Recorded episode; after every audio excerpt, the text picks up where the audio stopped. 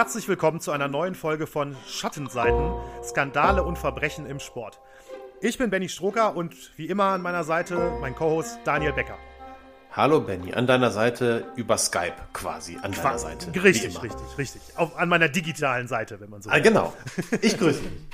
ja, wir sind heute schon bei Folge 3 und äh, wir möchten uns, wie, wie, schon letzte Woche, bei unserer äh, fleißigen Hörerschaft bedanken. Es gab auch wieder äh, nettes Feedback und äh, ja, auch durchaus Lob, was uns natürlich sehr freut und äh, ja, doch ein bisschen das Signal gibt, dass wir hier äh, doch was ganz Gutes auf die Beine stellen, Woche für Woche.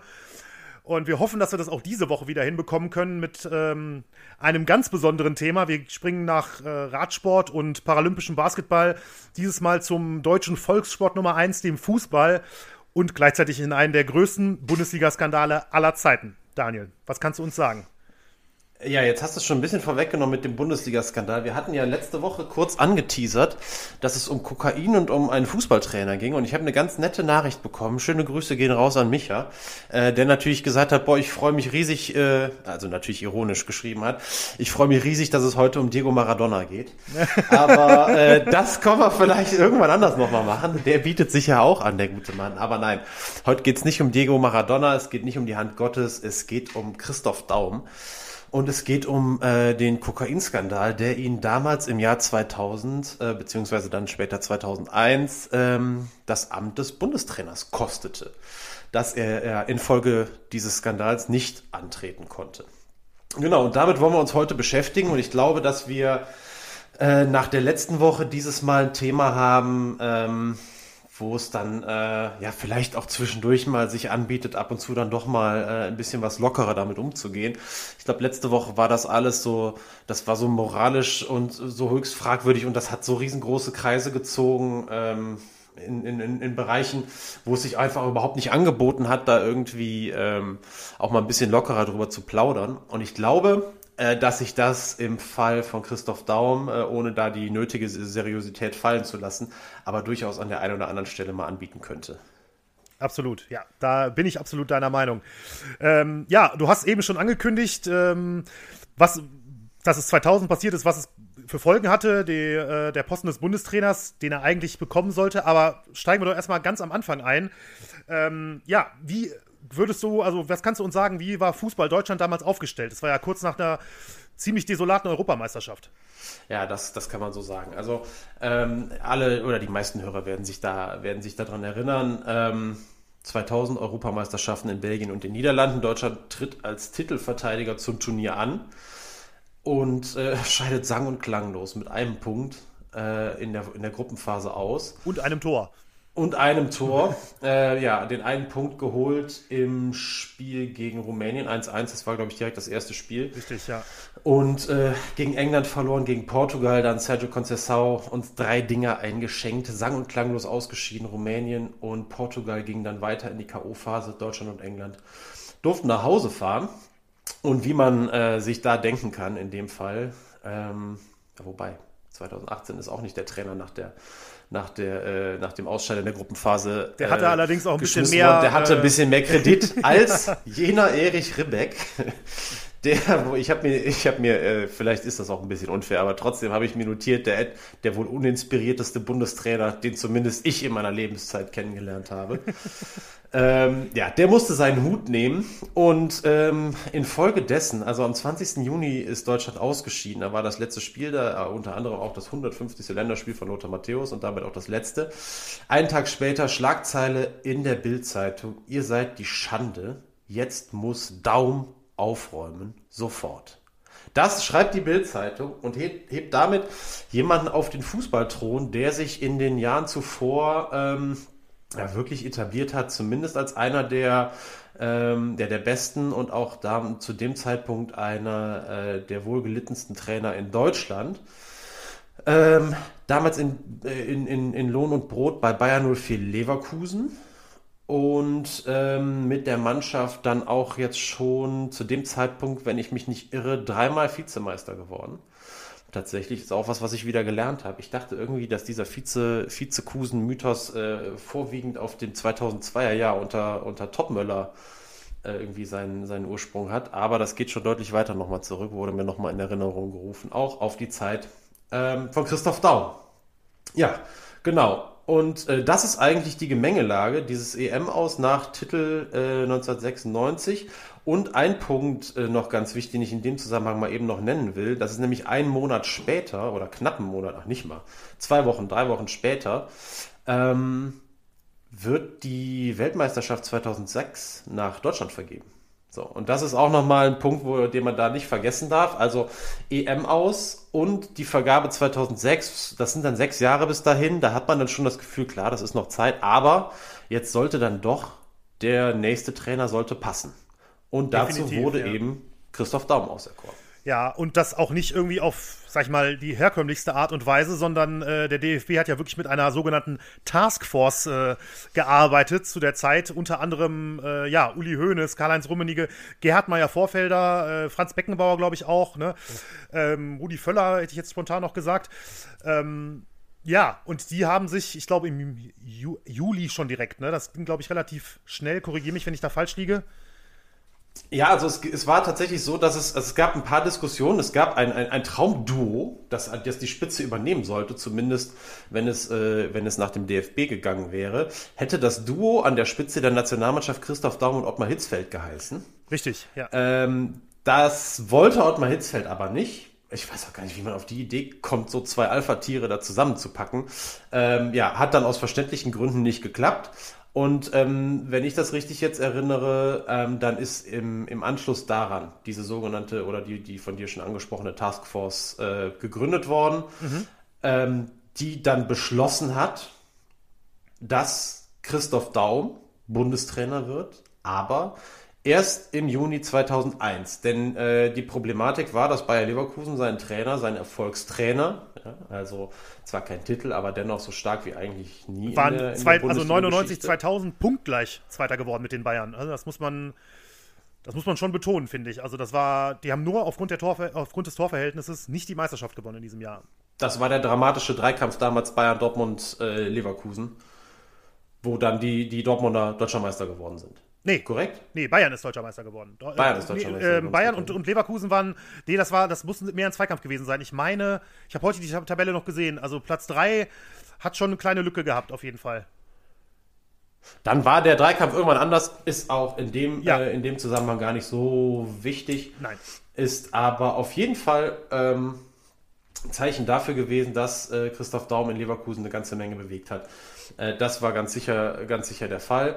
Und deswegen ist es vielleicht auch verständlich gewesen, dass Bayer Leverkusen seinen Trainer erstmal nicht ziehen lassen wollte und mhm. gesagt hat, nee, also ähm, Quali für die WM 2002, da haben wir alle Verständnis für, aber dann reicht das auch, wenn der Christoph Daum 2001 zum Bundestrainer wird, äh, gemacht wird und bis dahin bei uns äh, auf dem Trainerstuhl bleibt. Ähm, interimsmäßig übernimmt die Fußballnationalmannschaft Rudi Völler, der als Teamchef fungiert und an seiner Seite den Fußballlehrer Michael Skibber hat. Richtig, ja. So. Und das ist, ähm, sagen wir jetzt mal, die Ausgangssituation. Äh, in, äh, von der aus gesehen sich äh, etwas entwickelt, dass man ja, sich zu dem Zeitpunkt dann da kurz nach der EM ganz sicherlich noch nicht vorstellen konnte. Ja, definitiv. Ein Traum für alle Schlagzeilenschreiber. Äh. ja, damals wurde wahrscheinlich, äh, wurden wahrscheinlich noch ein paar bei der Bildzeitung angestellt, nur für, nur für den Fall Daumen. ja. Morgen kommt wieder was mach mal wieder eine neue Schlagzeile, das kann schon gut sein. Also, das ist natürlich auch wieder wie, ja, wie im Theater. Das, das, ist richtig, das ist richtig. Aber, das Aber wär, da werden wir uns dann gleich drum kümmern. Genau, aber bevor wir ähm, wirklich dann zum konkreten Fall kommen, hatten wir uns überlegt, dass wir vielleicht auch die äh, Person Daum vor allem aus sportlicher Sicht ähm, noch mal ein bisschen einordnen, was er bis dahin schon für Erfolge hatte. Denn ähm, ja, was man vielleicht auch gerne mal ein bisschen vergisst, ist, dass er ja 1992 schon deutscher Meister geworden ist mit dem VfB Stuttgart damals. Und ähm, ja, ab 96 dann bei Leverkusen war, Daniel, du kannst das sicherlich noch ein bisschen äh, genauer ausführen.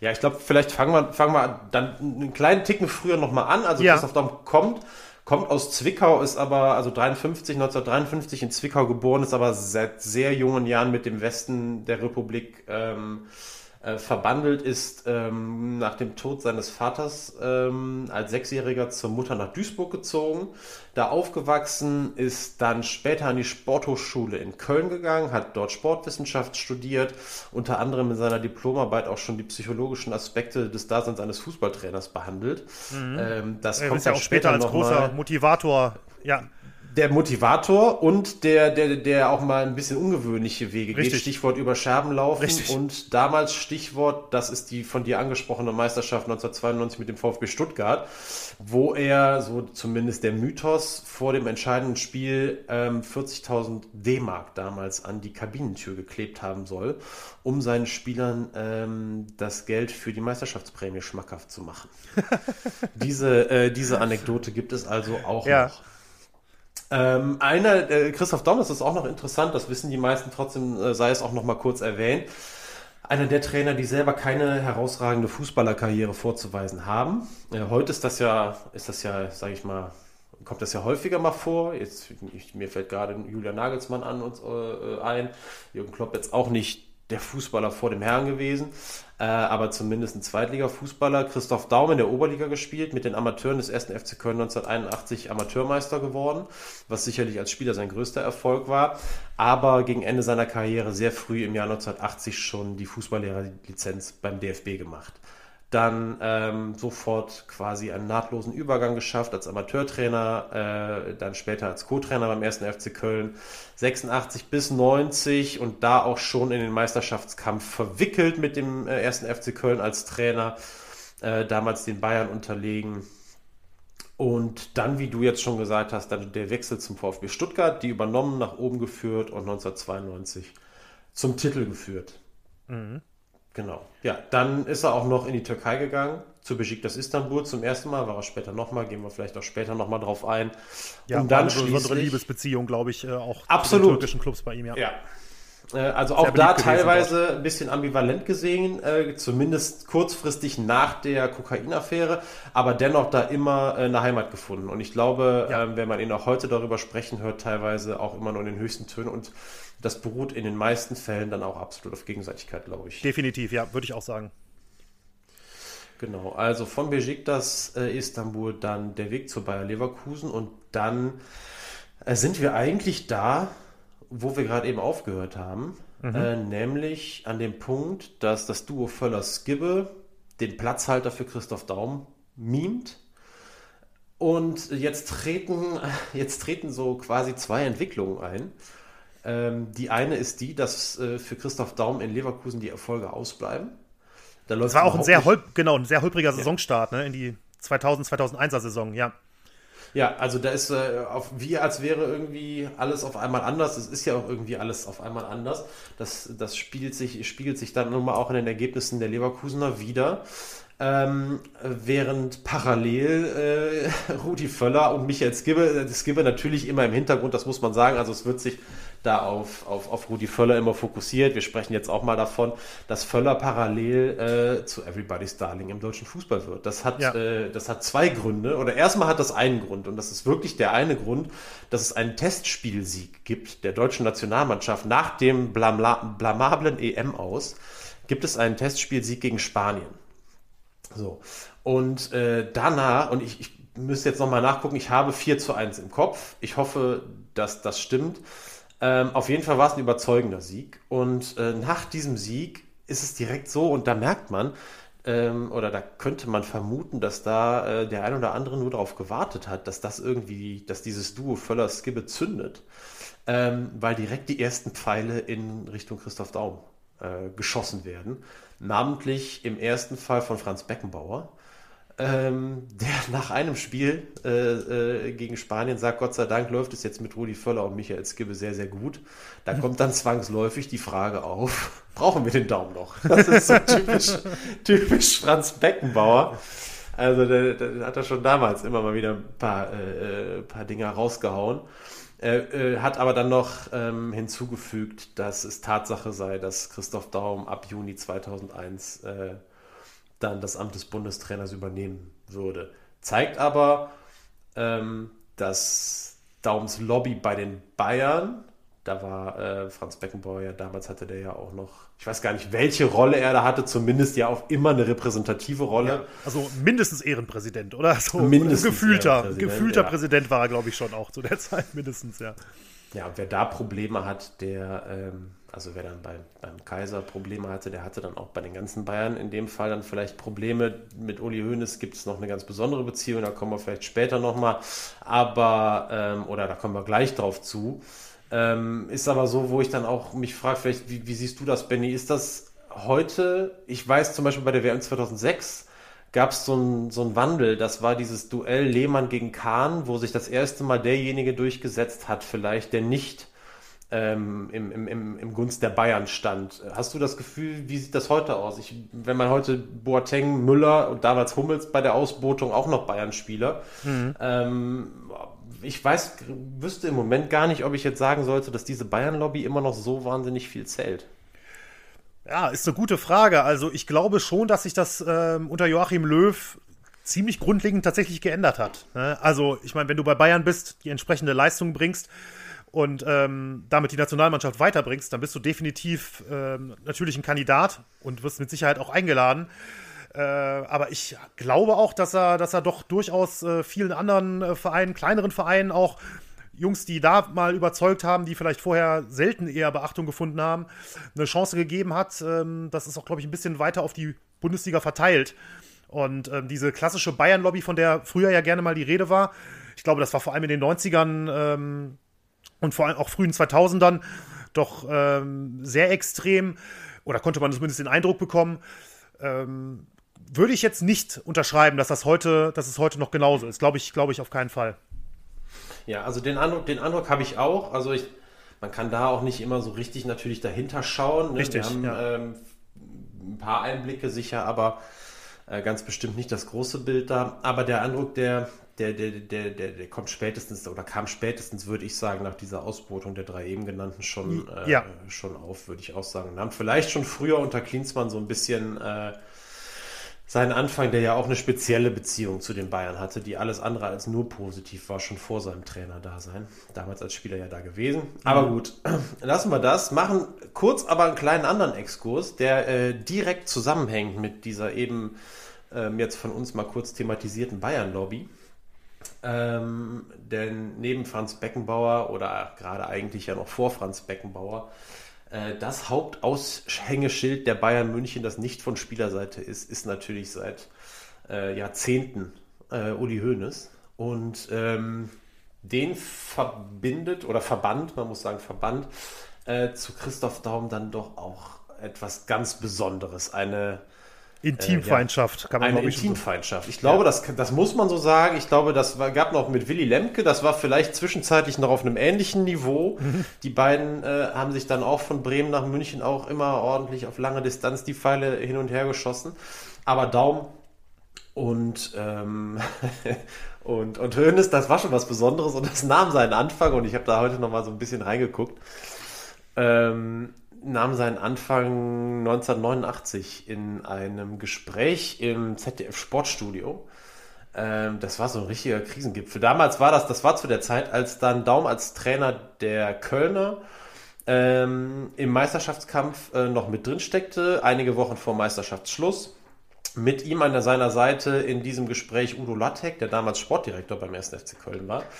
Und auf der anderen Seite, äh, Jupp Heynckes damals schon oder zum ersten Mal Trainer bei, bei den Bayern und eben äh, Uli Hoeneß.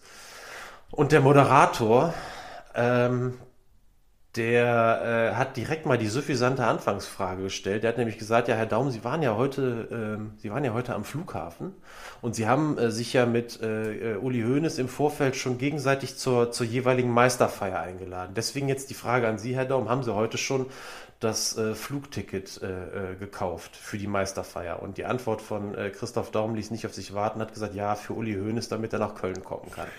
also da zeigte sich dann direkt schon, okay, die beiden, die können sich richtig gut. Letzten Endes entbrannte sich der Streit, der sich dann aber wirklich über viele Jahre hinzog, äh, aber äh, daran, dass äh, Christoph Daum äh, etwas unschöne Worte in Richtung äh, von Jupp Heinkes verlor. Und da wir alle wissen, dass Jupp Heinkes und äh, Uli Hoeneß eine extrem tiefe Männerfreundschaft verbindet, äh, sorgt das dann, sorgte das dann dafür, dass sich quasi auch äh, Uli Hoeneß persönlich selbst angegriffen fühlte. So hatte man zumindest den Eindruck. Und von da an, ab diesem, spätestens seit diesem legendären ähm, äh, Sportstudio-Auftritt, war das Tischtuch zwischen den beiden äh, zerschnitten. Korrekt, ja. Allerdings, äh, auch wenn es sicherlich über, über die Jahre hinweg, danach in den 90ern, immer mal wieder äh, Sticheleien etc. gab, den wirklichen, echten Höhepunkt gab es dann erst jetzt relevant für unser Thema heute ähm, 2000, denn Uli Hoeneß brachte den, äh, den Stein, der sich eigentlich jetzt ne, mit, unserem, mit unserem Skandal an sich beschäftigt, äh, mit einem bestimmten Interview ins Rollen mit der Ab Abendzeitung in München. Ja, also mit der, das stimmt. Also das ist, wobei, da muss man, da müssen wir, glaube ich, wirklich vorsichtig sein, weil das ist alles so ein bisschen undurchsichtig, was er wirklich gesagt hat und was nicht. Er hat nachher dementiert, dass er, ähm, dass er Christoph Daum in die Nähe von, äh, von einigen anderen kriminellen Machenschaften noch äh, gedrängt habe. Hat explizit einen Satz allerdings nicht ähm, quasi dementiert. Äh, da kommen wir gleich zu. Ich glaube, vielleicht muss man noch einmal ganz kurz vorher in der Chronologie, um in der Chronologie zu bleiben, noch einmal kurz erklären, dass sich also dieses, was angefangen hat mit dem Sieg äh, gegen Spanien, dass sich das noch verfestigt hat. Ich glaube, das ist relativ wichtig. Ja. Es gab nämlich noch ein Schlüsselspiel der deutschen Nationalmannschaft. Das war nämlich das, äh, das WM-Qualifikationsspiel, äh, Hinspiel gegen England. Das letzte Spiel im Wembley-Stadion. Mhm. Und der legendäre Freistoß schnell ausgeführt von Didi Hamann, der zum 1 zu 0 Sieg der Deutschen führte. Ähm, was natürlich äh, als letztes Spiel in Wembley und wie gesagt, und das war ein unheimlich prestigeträchtiger Sieg, den Rudi Völler dann äh, auf, auf seiner Habenseite hatte sozusagen. Und schon vor dem Spiel hatte Uli Hoeneß gesagt, ähm, nachdem ja schon Franz Beckenbauer vorher mal so ein bisschen am Stuhl von Christoph Daum gesägt hat, erklärte dann Uli Hoeneß äh, vor dem Spiel, ich halte es schon für sehr wichtig, dass wenn die deutsche Mannschaft in England 2 zu 0 gewinnt, dann muss das Thema sicherlich neu diskutiert werden. Im Nachhinein muss man sagen, ein 1 zu 0 Sieg hat gereicht, um das Thema nochmal noch mal zu diskutieren. Also die Euphorie ist groß nach dem Sieg, wenn es um die Nationalmannschaft geht. Rudi Völler soll, das wollen viele, das wollen ganz sicher auch die Bayern-Verantwortlichen in dem Zeitpunkt äh, am Ruder bleiben. Mhm. Und ähm, es mehren sich allerdings nicht nur die Stimmen pro äh, Rudi Völler, sondern eben auch in vielen Teilen äh, welche, die kontra Christoph Daum sind. Und die wiederum werden dann ähm, teilweise von den Medien dann auch so verpackt, wie man es dann auch kennt. Ähm, dass man äh, den Eindruck, es ginge hier um sachliche Kritik, dann doch relativ schnell verliert. Und das nimmt auch Christoph Daum ähm, sehr persönlich, kann man so sagen. Und das Ganze entzündet sich, wie du eben gerade schon gesagt hast, an diesem einen Satz, den äh, Uli Hoeneß dann halt nicht hat dementieren lassen oder nicht selber dementiert hat. Ähm, der blieb stehen und der lautet, wenn das alles Fakt ist, worüber geschrieben wurde, auch unwidersprochen über den verschnupften Daumen, dann kann er nicht Bundestrainer werden. So, den verschnupften Daumen müssen wir jetzt, wissen wir alle, äh, wusste man auch damals schon, wie man das halt zu übersetzen hat. Also, das ist der Vorwurf in dieser Hinsicht, äh, Christoph Daum habe ähm, ja, Kokain zu sich genommen. So, da ist jetzt noch nicht von wie oft und in welchem Umfang und da ist auch nicht von Sucht oder solchen Dingen die Rede, aber es geht um den verschnupften Daumen. Und äh, Franz Beckenbauer wird dann auch später nochmal angesprochen auf diese, äh, auf diesen, auf diesen Satz und sagt dann halt auch einfach, äh, die Gerüchte gibt es schon lang. Vielleicht wäre jetzt ein guter Zeitpunkt für Daumen damit aufzuräumen. Und damit, ja, das ist der Wahnsinn. Ja. In, erstmal ist es wieder so ein typischer äh, Beckenbauer-Satz und zum Zweiten hat der halt Zündstoff weil äh, nun mal im Prinzip der Grundsatz gilt, dass nicht der Unschuldige beweisen muss, dass er unschuldig ist, sondern genau. dass, der, äh, dass dem Angeklagten sozusagen ähm, die Schuld nachgewiesen werden muss. Und hier wird also etwas quasi verkehrt, was sich ja nachher dann halt noch völlig fatal auswirkt. Absolut, ja, kann man nicht anders sagen. Also ein, ein richtiger Rechtsgrundsatz, der ne, normalerweise absolut selbstverständlich sein sollte, wurde hier einmal um 180 Grad gedreht, ja. Mhm. Also Hönes ist dann, wie gesagt, wir sind mittlerweile übrigens im Oktober, damit wir die Zeitlinie mal haben. Also ausscheiden äh, bei der EM im Juni, die Vergabe der WM im Juli, dann die Spiele gegen Spanien und gegen England, dann bis dahin. Und jetzt sind wir also Anfang Oktober. Ähm, Uli Hoeneß nimmt ähm, Teile, wie gesagt, schon seiner Aussagen zurück. Franz Beckenbauer, der ja vorher immer schön ein bisschen noch Salz, äh, nicht Salz in die Suppe, sondern Gift in die Suppe geschüttet hat, der äh, fordert auf einmal einen Friedensgipfel Christoph Daum stellt klar, ich will Bundestrainer werden und ich werde auch Bundestrainer. Und dann kommt dieser eine Tropfen, der das Fass zum Überlaufen bringt. Der kommt allerdings weder von Franz Beckenbauer noch kommt der von Christoph Daum. Der kommt nämlich vom Bayern-Vizepräsident damals Fritz Scherer, der von Daum verlangt, einen Drogentest in Form einer Haaranalyse zu machen. So, diese Haaranalyse lehnen äh, Christoph Daum und Leverkusen zunächst ab, entscheiden sich dann aber um. Ähm, und das Ganze findet tatsächlich ähm, kurz, diese, diese Umentscheidung findet tatsächlich noch kurz vor dem England-Spiel statt und die Pressekonferenz dann kurz danach. Und ähm, auf die wollen wir jetzt eigentlich ganz gerne mal insofern eingehen, äh, als dass sie so viel zu bieten hat, dass es sich absolut lohnt, die Pressekonferenz, die legendäre Pressekonferenz von Christoph Daum, äh, mal so ein bisschen in ihre Einzelteile zu zersetzen. Mhm. Und äh, deswegen wollen wir das mal, äh, wollen wir das mal wirklich Wort für Wort machen. Ja, ich denke, neben Giovanni Trapattoni ist das sicherlich ein Kandidat äh, für, die, für die beste Bundesliga-Pressekonferenz, oder?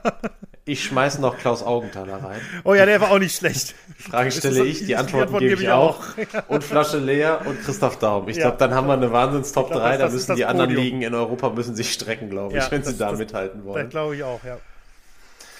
Ähm, ja, Christoph Daum fängt an, es ist Blitzlichtgewitter. Man hat das alles, man hat das alles genau vor sich. Blitzlichtgewitter, kurze Stille. Christoph Daum fängt an, meine Damen und Herren. Die Ereignisse der letzten Wochen und die Tatsache, dass mein Ruf als Mensch und als Trainer auf das Höchste beschädigt wird, haben mich dazu bewogen, meinen bisherigen Standpunkt aufzugeben. Ich werde den Nachweis meiner Unschuld erbringen. Zahlreiche Freunde und Kollegen haben mir zwar von diesem Schritt abgeraten, weil es nicht nur die Umkehr unseres Rechtsprinzips bedeutet, sondern auch eine Abkehr von den guten Sitten unserer Gesellschaft. Wenn die Kampagne gegen mich Schule macht, sind in Zukunft Diffamierung und Verleumdung Tür und Tor geöffnet. Jeder, der mit Dreck beworfen wird, hat den Unschuldsbeweis zu erbringen. Der Denunziant muss den Beweis seiner Verleumdungen nicht antreten erklärt also Christoph Daum in diesem Zusammenhang und sagt dann nochmal, wie er das dann halt aus seiner Sicht ähm, aufgefasst hat und äh, geht damit äh, natürlich auf die ganze auf die ganze Geschichte ein, die ganzen äh, diese Schlammschlacht, die vor allem in den Medien ausgetragen wurde, die konkret aber natürlich letzten Endes auf diese Aussagen von Bayern Vizepräsident Scherer zurückzuführen sind ähm, und äh, erklärt jetzt eben also, warum er das macht. Und wir als Zuschauer stehen jetzt da und denken und können eigentlich nur eins denken, nämlich, das kann ein Mensch doch nicht machen. Diese Aktion kann ein Mensch nicht machen, wenn er schuldig ist. Ja. Ja, absolut. Also, äh, ich meine mich sogar noch erinnern zu können, wie ich mich damals gefühlt habe. Äh, ich bin äh, ja 15 gewesen zu der, zu der Zeit. Und ähm, bin ganz ehrlich, also ich habe Christoph Daum absolut abgekauft. Ne? Also ich stelle mich doch nicht äh, vor die versammelte Presse äh, mit solch einer Erklärung und habe irgendwie Dreck am Stecken in dem Zusammenhang. Das, das äh, wollte nicht wirklich ja. Das ist nicht nachvollziehbar gewesen. Das allerbeste ist, dass ich dem das auch, dass ich dem das auch jetzt fast wieder abgekauft habe, als ich das in der, als ich das in der Vorbereitung gesehen habe. Und da habe ich auch wieder gedacht, also ich glaube, äh, irgendwie egal, was wir noch für Themen haben, dieses, dieses Muster, das in manchen Fällen unheimlich überzeugend gelogen werden kann. Ich fürchte, dass uns das noch, äh, dass uns das noch ganz, ganz schön häufig begegnen ja, wird. Das ein war roter beim Faden zieht sich das, glaube ich. Ja, das ist wie ein roter Faden durch, durch unseren Podcast durch. Ja. ja. Also die Schattenseiten, naja, mit rotem Faden. Ähm, gut, es geht weiter, denn Christoph Daum sagt, ich bin mir der Problematik meines Schrittes bewusst aber meine Verantwortung gegenüber meiner Familie, meinen Kindern, meinem Arbeitgeber Bayern 04 Leverkusen, meinem zukünftigen Arbeitgeber, dem DFB, lässt mir keine andere Wahl. So, und da habe ich mir notiert, ähm, dass ich, dass ich, ich habe mir aufgeschrieben, ich kann schon verstehen, dass man das irgendwie so überzeugend wie möglich rüberbringen will. Äh, und dass man dann vielleicht aus diesem Grund dann auch irgendwie seine Familie damit reinbringt, weil das auch wieder so ein Ding ist, wo man dann denkt, das macht der doch nicht. Wenn der, unschuld, äh, wenn der schuldig ist, mhm. dann erzählt der mir doch jetzt nicht, dass er das seiner Familie und seinen Kindern schuldig ist. Und jetzt im Nachhinein, also auch da, es geht jetzt auch überhaupt nicht drum, das irgendwie zu, äh, äh, da jetzt irgendwie zu sagen oder da jetzt irgendwie von oben drauf zu gucken und darüber zu lächeln oder so, aber das ist trotzdem so eine offene Frage in diesem Zusammenhang, wo, wo man sich wirklich denkt, ähm, oder ich mir gedacht habe, oh, musste das jetzt sein? So im Nachhinein hättest du das nicht auch irgendwie ohne die, er hat das am Ende nochmal gemacht, äh, dieser Pressekonferenz, da geht er nochmal so ein bisschen auf seine Kinder ein wo ich dann auch denke, also es gibt sich, es gab sicherlich ganz viel Beschmutzung auch von der anderen Seite, aber sicherlich auch so einen gewissen Schaden, den man sich dann da auch selber zugefügt hat.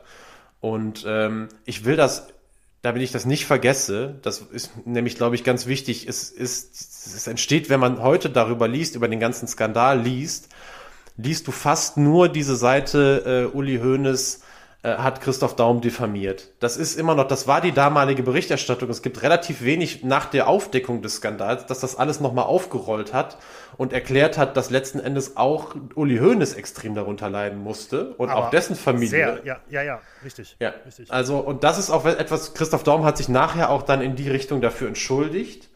Ähm, und Uli Hoeneß konnte das zuerst auch nicht annehmen. Ja? Also Uli, Uli Hoeneß, ich habe noch ein Interview von 2009 gelesen mit dem Stern. Da hat er gesagt, der wollte bewusst mich und meine Familie fertig machen. Da kann ich mit dem jetzt nicht ein Bier trinken gehen. Mhm. Ähm, also das ist was, das ist unheimlich wichtig zu wissen. Das ist, wenn man das alles nachguckt, weil die Berichterstattung irgendwann dann davon ausging, auch dass Daum unschuldig ist, wenn er diese, wenn er diese Nummer durchzieht ähm, dass das nachher nicht mehr so richtig aufgerollt wurde.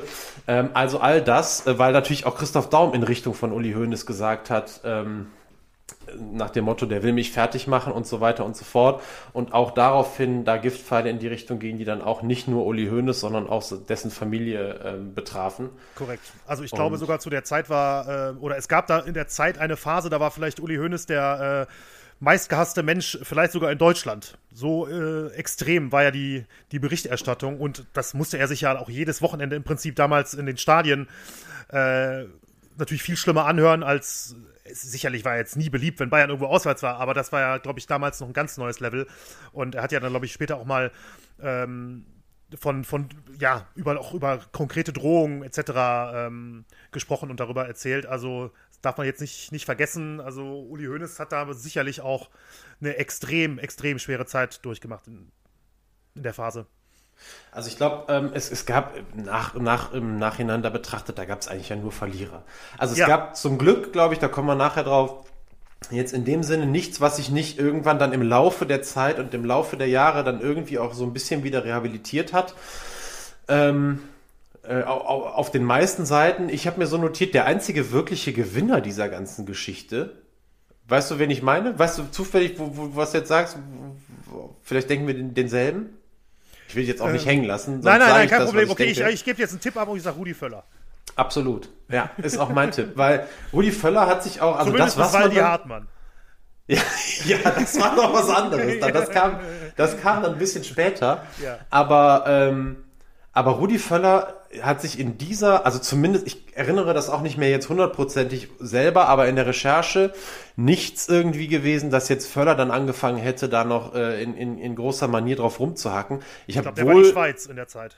Er war die Schweiz in der Zeit, ja, genau. Ich habe wohl da gelesen, dass er sich äh, oder ein Interview gesehen, äh, dass er gesagt hat, also er wünscht sich Ruhe und äh, die Verantwortlichen, die Ruhe reinbringen wollten, die tun gerade alles andere als das. Aber ähm, das Ganze in irgendeiner Form auf jeden Fall ein bisschen stilvoller, mhm. als der ein oder andere Protagonist dieser Geschichte das gemacht hat. Ähm, und ich glaube, auch wenn dann nachher äh, jetzt klar Vize-Weltmeister 2002, EM 2004, dann alles andere wieder als, als erfolgreich, aber trotzdem äh, jemand, der äh, immer noch, glaube ich, einen guten Ruf da genießt. Und das äh, wahrscheinlich auch zu Recht. Ja, so. denke ich auch. Es geht weiter mit der ja. legendären Pressekonferenz. Der beste Teil kommt ja noch. Ja. das ist richtig, ja. ja. Aber erstmal, erstmal haben wir einen weiteren kleinen Abschnitt. Ähm, denn Christoph Daum sagt jetzt, äh, hat ja eben nochmal, wir haben jetzt ein bisschen drumherum geredet, äh, es, es werde ihm keine andere Wahl gelassen und erklärt nun, ich muss dieses Mittel anwenden, um meinen guten Ruf zu bewahren welche Mechanismen dazu führen, dass ein Mensch derart in die Enge getrieben wird, darüber sollte, meine Damen und Herren, auch in den Verlagshäusern und TV-Anstalten nachgedacht werden. So, das sagt Christoph Daum. Und ähm, ich sage jetzt, in dem Wissen, dass er der ganzen Nation da einen vorspielt, sage ich, der hat trotzdem recht. Ja. Bin ich hundertprozentig bei dir. Und sage auch, dass diese, diese, diese Vorverurteilung, die sich zwar dann nachher als, als richtig quasi rausgestellt hat, aber von Leuten unter anderem auch passiert ist, die nicht wissen konnten, dass sie richtig liegen. Mhm. Es gab bestimmt in der Szene, ich glaube, da muss man sich nichts vormachen, wenn jetzt dann auch Franz Beckenbauer mal ins Mikro sagt, ja, es gab da das ein oder andere Gerücht, da gab es sicherlich den einen oder anderen, der, äh, der da vielleicht ein bisschen mehr wusste. Aber ganz bestimmt waren das nicht alle, die in diese Geschichte involviert waren. Und ähm, das habe ich ja eben schon mal kurz gesagt und ich, du siehst es ja anscheinend auch direkt genauso, ähm, dass das jetzt mit, mit einer neutralen Berichterstattung in dem Sinne, dass erstmal eine Schuld bewiesen werden muss, bevor man jemanden irgendwo, ja, irgendwo, ja, wir wollen jetzt mal nicht da irgendwie zu umgangssprachlich werden, aber ähm, das ist ja überhaupt nicht passiert. Und das ist, äh, das ist dann sicherlich auch insofern für mich dann verständlich, dass trotz dieser ganzen Geschichte, dass Christoph Daum da jetzt irgendwie äh, anfängt, Märchen zu erzählen, sicherlich was, was den auch nicht unberührt gelassen hat und was ganz, ganz sicher auch ein Uli Hoeneß in München nicht unberührt gelassen hat.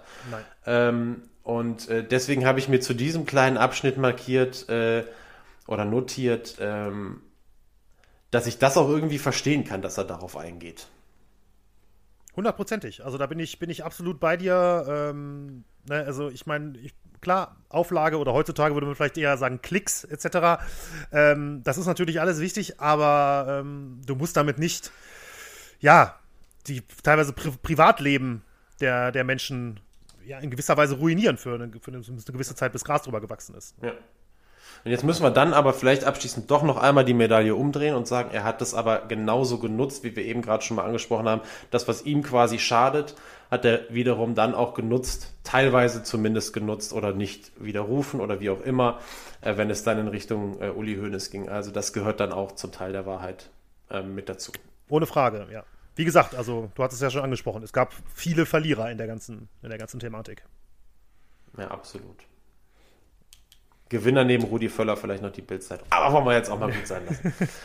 Denn jetzt kommt's. Jetzt kommt, äh, jetzt kommt der, jetzt kommt der legendärste Abschnitt dieser ohnehin schon legendären Pressekonferenz. Das ist das beste Wort überhaupt, legendär. So, ähm, und weil das so, weil das so besonders ist und weil das auch irgendwie ja in die in die Sportgeschichte eingegangen ist, kann man glaube ich so sagen, äh, hören wir uns das Ganze jetzt mal etwa, ich glaube, 30 Sekunden im originalen O-Ton an.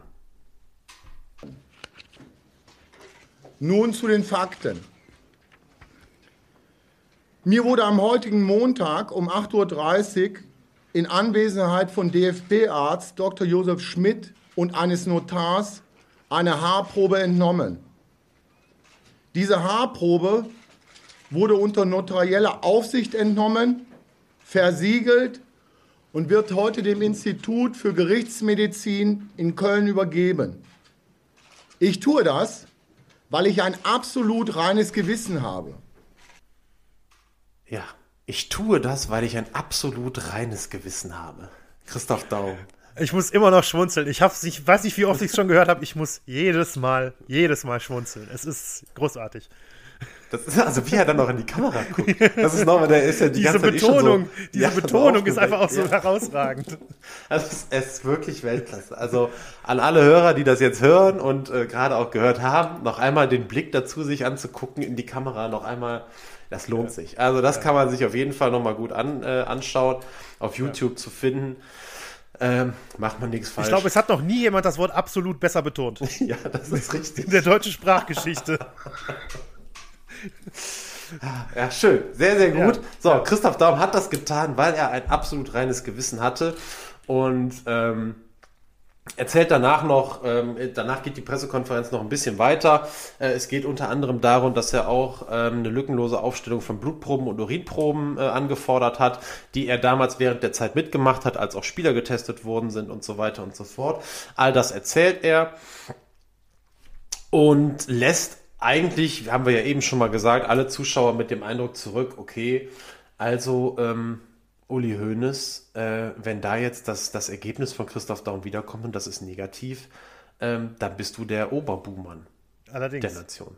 Und ich meine, man konnte ja zu dem Zeitpunkt ohne jetzt natürlich irgendwelches Hintergrundwissen zu haben, aber wenn du jetzt einfach nur diese PK damals gesehen hast, in den Nachrichten oder wo auch immer, ähm, da möchte ich mal wirklich die Leute sehen, die damals gedacht haben, ja, da kommt jetzt ein positives Ergebnis zurück. Also da bist du doch, also das war dermaßen gut rübergebracht, fand ich. Also, ich war überzeugt davon. Du kennst dich doch mit Buchmachern aus, äh, Benny. Was hätte das für eine Quote gegeben damals? Dass es doch positiv wird? Ja. Ja, gute Frage, weiß ich nicht, aber die wäre, glaube ich, ganz schön übel gewesen. Also hätte man was mitnehmen können. Ich hätte es nicht bezahlt. Nee. Also, der, also, wie absurd dieser Gedanke ist, dass sich jemand vor die versammelte Presse stellt, ähm, einen derartigen äh, Monolog hält und ja, und am Ende ist es trotzdem. Also, das ist schon wirklich, ja. ja, ja, das ist richtig. Es ist ja kein, keine, äh, keine Dopingprobe oder so, wo du denkst, ja, ne, ich sag das jetzt hier, weil äh, ich, ich bin ja, ähm, habe ja Mittel im Hintergrund und Ärzte im Hintergrund.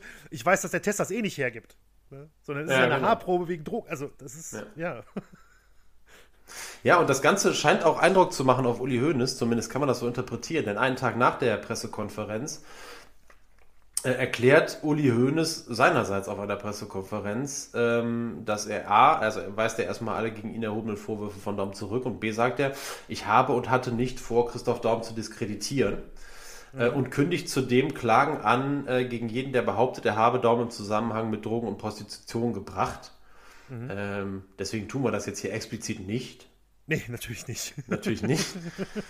So, dann haben wir das jetzt auch geklärt. Dann sind wir da jetzt mal sicher. Ja.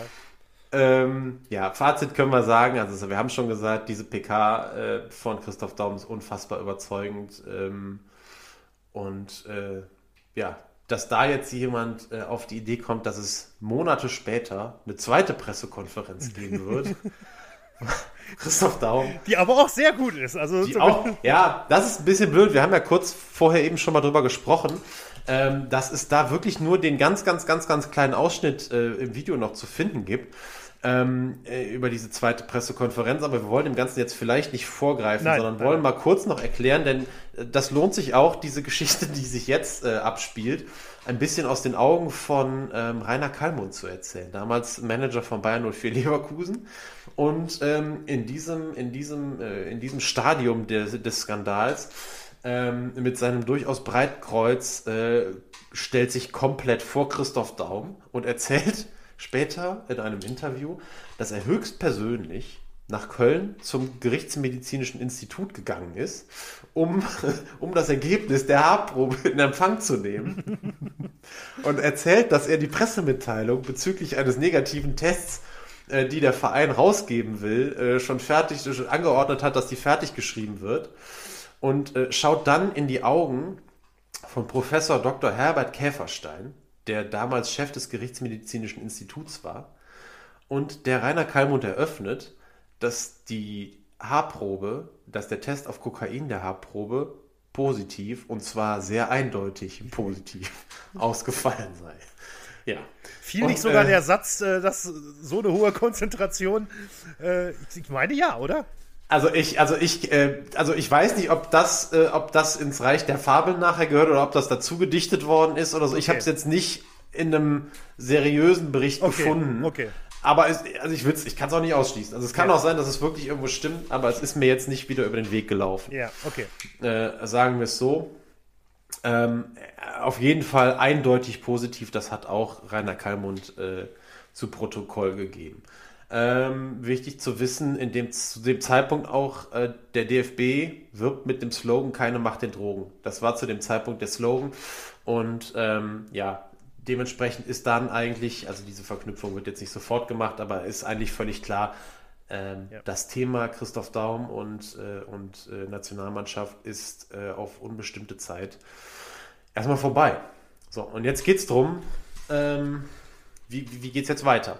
Äh, Daum dementiert erstmal intern gegenüber Kalmund, wie der dann nachher auch noch erzählt hat.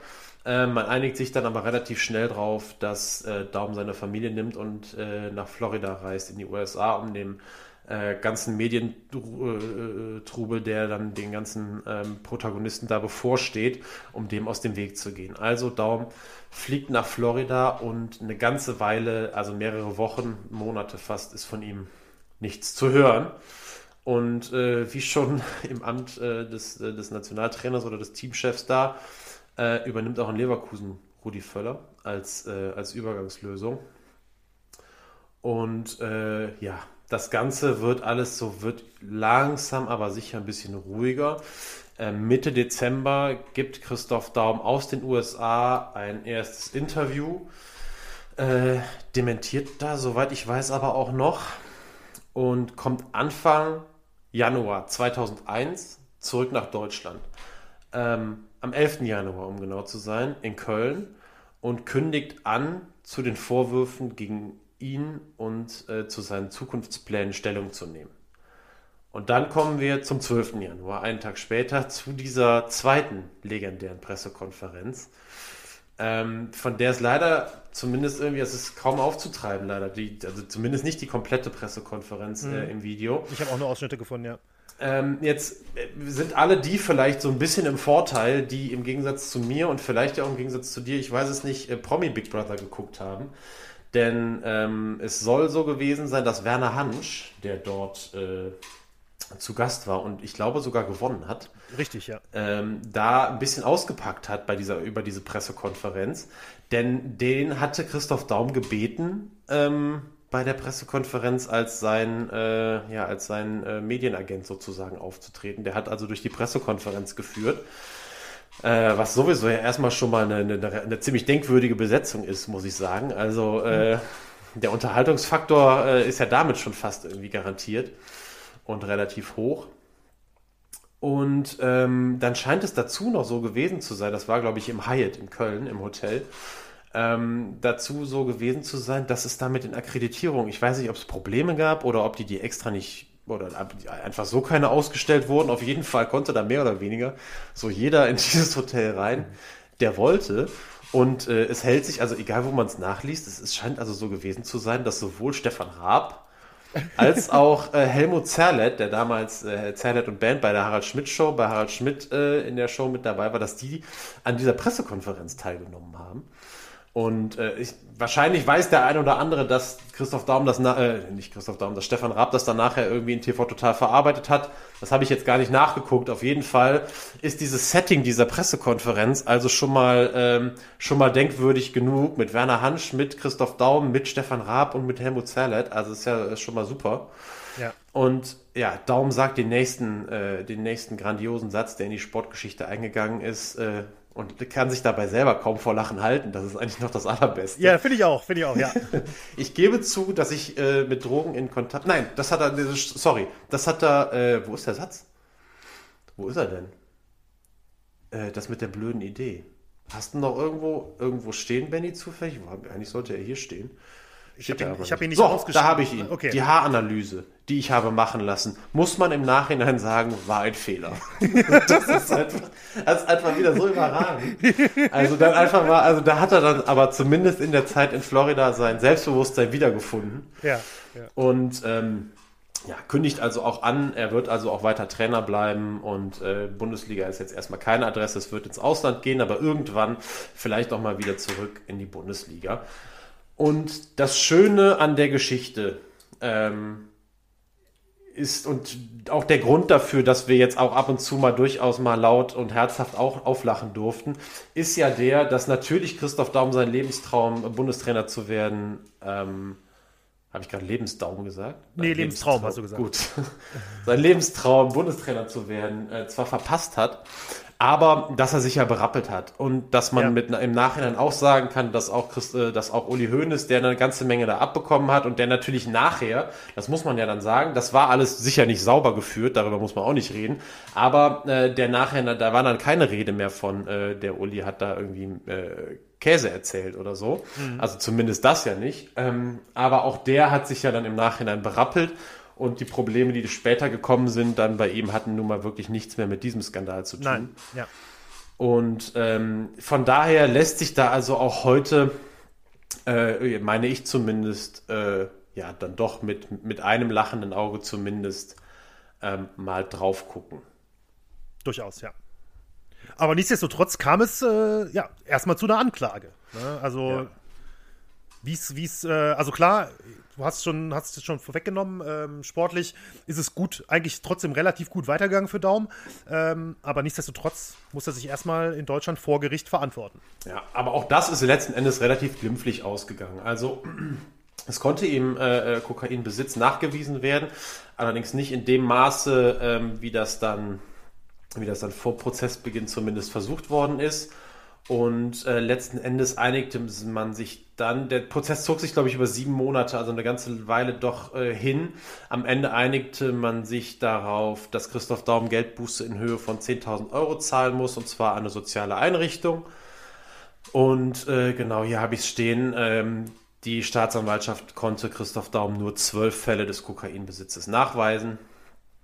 Und ähm, das Wichtigste eigentlich dann in dem äh, Zusammenhang für Christoph Daum, erstmal, dass das Thema abgeschlossen war und zweitens, und das stand zwischendurch dann halt auch zur Debatte, äh, kann Christoph Daum seine Trainerlizenz behalten? Und die Antwort äh, auf diese Frage war auch nach dem äh, Prozess ja. Mhm. So, und dementsprechend ist das Kapitel dann am 6. Mai 2002 erstmal abgeschlossen. Der Skandal von Christoph Daum ist auch in den Geschichtsbüchern mit einem, mit einem roten Strich unten drunter versehen. Ähm, hat ja fast zwei Jahre gedauert. Nicht ganz, nein, nicht ganz, aber äh, ja, ähm, ja ist, äh, ja, ist auf jeden Fall ein, ein, ein großes Stück ein großes Stück Pressehistorie, würde ich auch sagen. Nicht nur Sporthistorie, mhm. sondern auch Pressehistorie. Ähm, ja, genau. Und äh, dass, dass, man vielleicht zum Schluss auch nochmal kurz darauf eingehen kann, äh, wie gesagt, wir haben es ja schon gesagt, Christoph Daum also nachher weiter als Trainer unterwegs, ähm, hat mit Austria Wien den österreichischen Pokal gewonnen, ist wieder in die Türkei gegangen, mit Fenerbahce Istanbul 2004 Meister geworden äh, und 2005 glaube ich auch.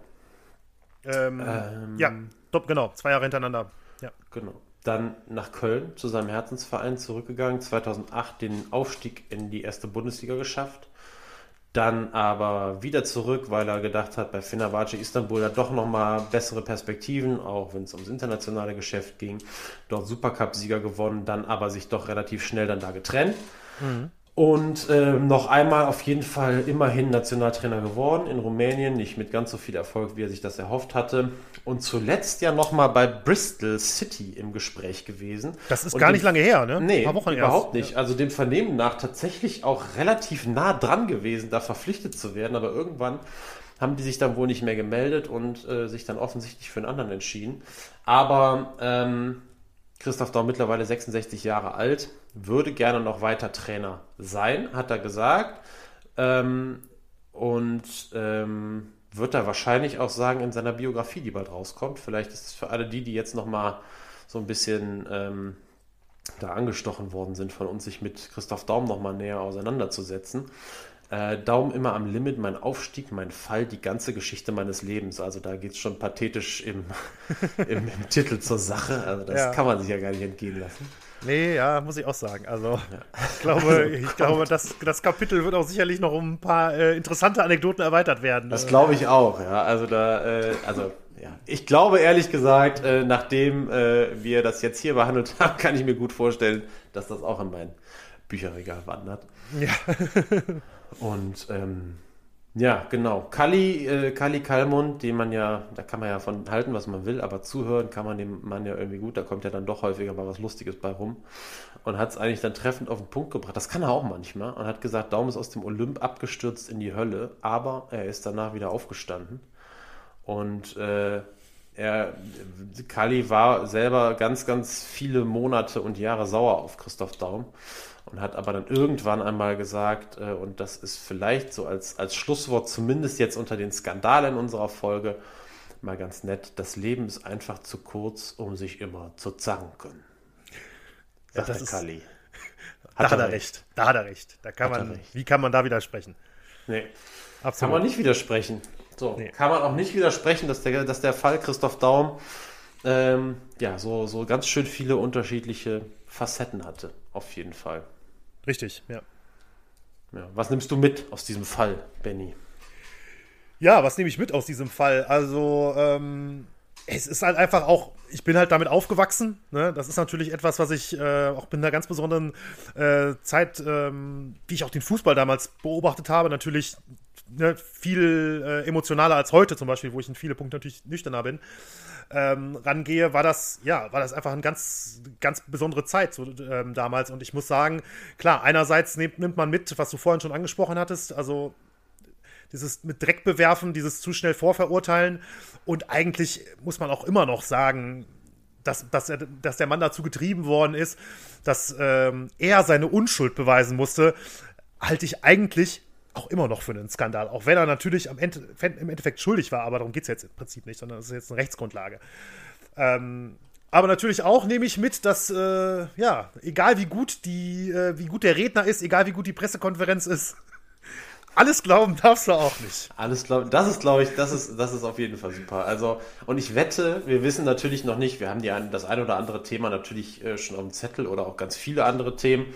Aber ohne zu wissen, was wir wann machen, äh, da bin ich mir sicher, wir haben ja schon gesagt, der rote Faden, also das, zumindest immer, wenn es um Doping geht, da würde uns das, da würde uns das häufig über den Weg laufen, äh, dass Leute das wahnsinnig gut in die Kamera sprechen können. Ja. Und äh, ja, äh, Live Lesson. Definitiv. Ja. Auf jeden Fall. Ähm, das war's, glaube ich, was zumindest die Geschichte von Christoph Daum betrifft. Ich habe ein Anliegen in eigener, in eigener äh, Podcast-Sache, mhm. nämlich Schattenseiten ist jetzt auch auf Instagram. Das ist korrekt. Auf Twitter. Richtig. Und ihr könnt uns natürlich auch weiterhin per Mail erreichen an schattenseiten.podcast.gmail.com. Und jetzt neu bei Instagram, Schattenseiten-Podcast. Da könnt ihr uns folgen. Da wisst ihr immer, wenn eine neue Folge online geht. Da gibt es immer einen kleinen Teaser mit einem Zitat zur neuen Folge. Und da würden wir uns freuen, wenn äh, ihr da auch mit am Start seid und uns da auch folgt. Und äh, ja, ich fand die Folge äh, super, es hat richtig Spaß gemacht, sich darüber mit dir zu unterhalten, Benny. Cool. Definitiv, ja, auf jeden Fall. Und es war auch echt mal ganz schön, dass es äh, heute ein bisschen, ein bisschen ja, amüsanter war als, als, als, das ja, ernste das, Thema letzte Woche, ja. Tut ganz gut. Denn, genau, genau. Wir haben nächste Woche wieder ein ernsteres Thema. Was haben wir denn nächste Woche für ein Thema? Wir, äh, ja, wir springen nächste Woche ins Boxen ähm, zu einem ja, ganz besonderen Kampf im, 19, im, Jahr 1983. Ich will jetzt noch nicht zu viel verraten. Die beiden Namen sind sowieso nicht so bekannt, zumindest äh, außerhalb der Boxwelt nicht. Aber es geht um äh, ja, einen Kampf mit, wie sich im Nachhinein herausstellte, manipulierten Boxhandschuhen, der äh, zu einem sehr dramatischen Ende geführt hat. Ich weiß selber noch gar nichts über den Fall. Das ist ja voll aus deiner Expertisenleiste quasi rausgeholt, aus deinem Expertisenregal mal eben tief reingegriffen und den Fall rausgezogen. Ähm, ich freue mich schon drauf, äh, mal ein bisschen, ein bisschen A selber reinzulesen, aber vor allem nächste Woche von dir davon zu hören. Und mhm. ich hoffe, unseren Hörern geht es auch so und die sind auch nächste Woche wieder dabei. Ein kurzes Anliegen noch an unsere Hörer. Ähm, jetzt ist es mir das zweite Mal passiert. Ähm, ich habe die Show Notes mal wieder vergessen. Ach so, das möchte ich, da möchte ich jetzt. Ich sollte dich daran erinnern. Tut mir das, leid. Genau, genau. Nee, ich bringe es jetzt diesmal und ich, ich, ich sage es jetzt, weil ich ein absolut reines Gewissen habe für diese Woche. Ähm, wir werden euch ab dieser Folge äh, bei Spotify und Co. auch mit, mit Shownotes, wo ihr dann weiterführende Informationen etc. findet, äh, versorgen. Da könnt ihr mich jetzt beim Wort nehmen. Ansonsten muss er da nämlich nächste Woche an Pranger stellen. ja, dann wissen wir ja schon, was du dann sagst. Ne? ja, genau. Ja. Ja, das mit dem Versprechen von den Shownotes muss ich jetzt im Nachhinein sagen, es war eine schlechte Idee. naja, ah, also das wird hoffentlich nicht kommen. Okay. Alles klar. Dann äh, sind wir durch, oder? Sind wir. Bis nächste Woche. Vielen Dank fürs Zuhören. Bis nächste Woche. Tschüss. Tschüss.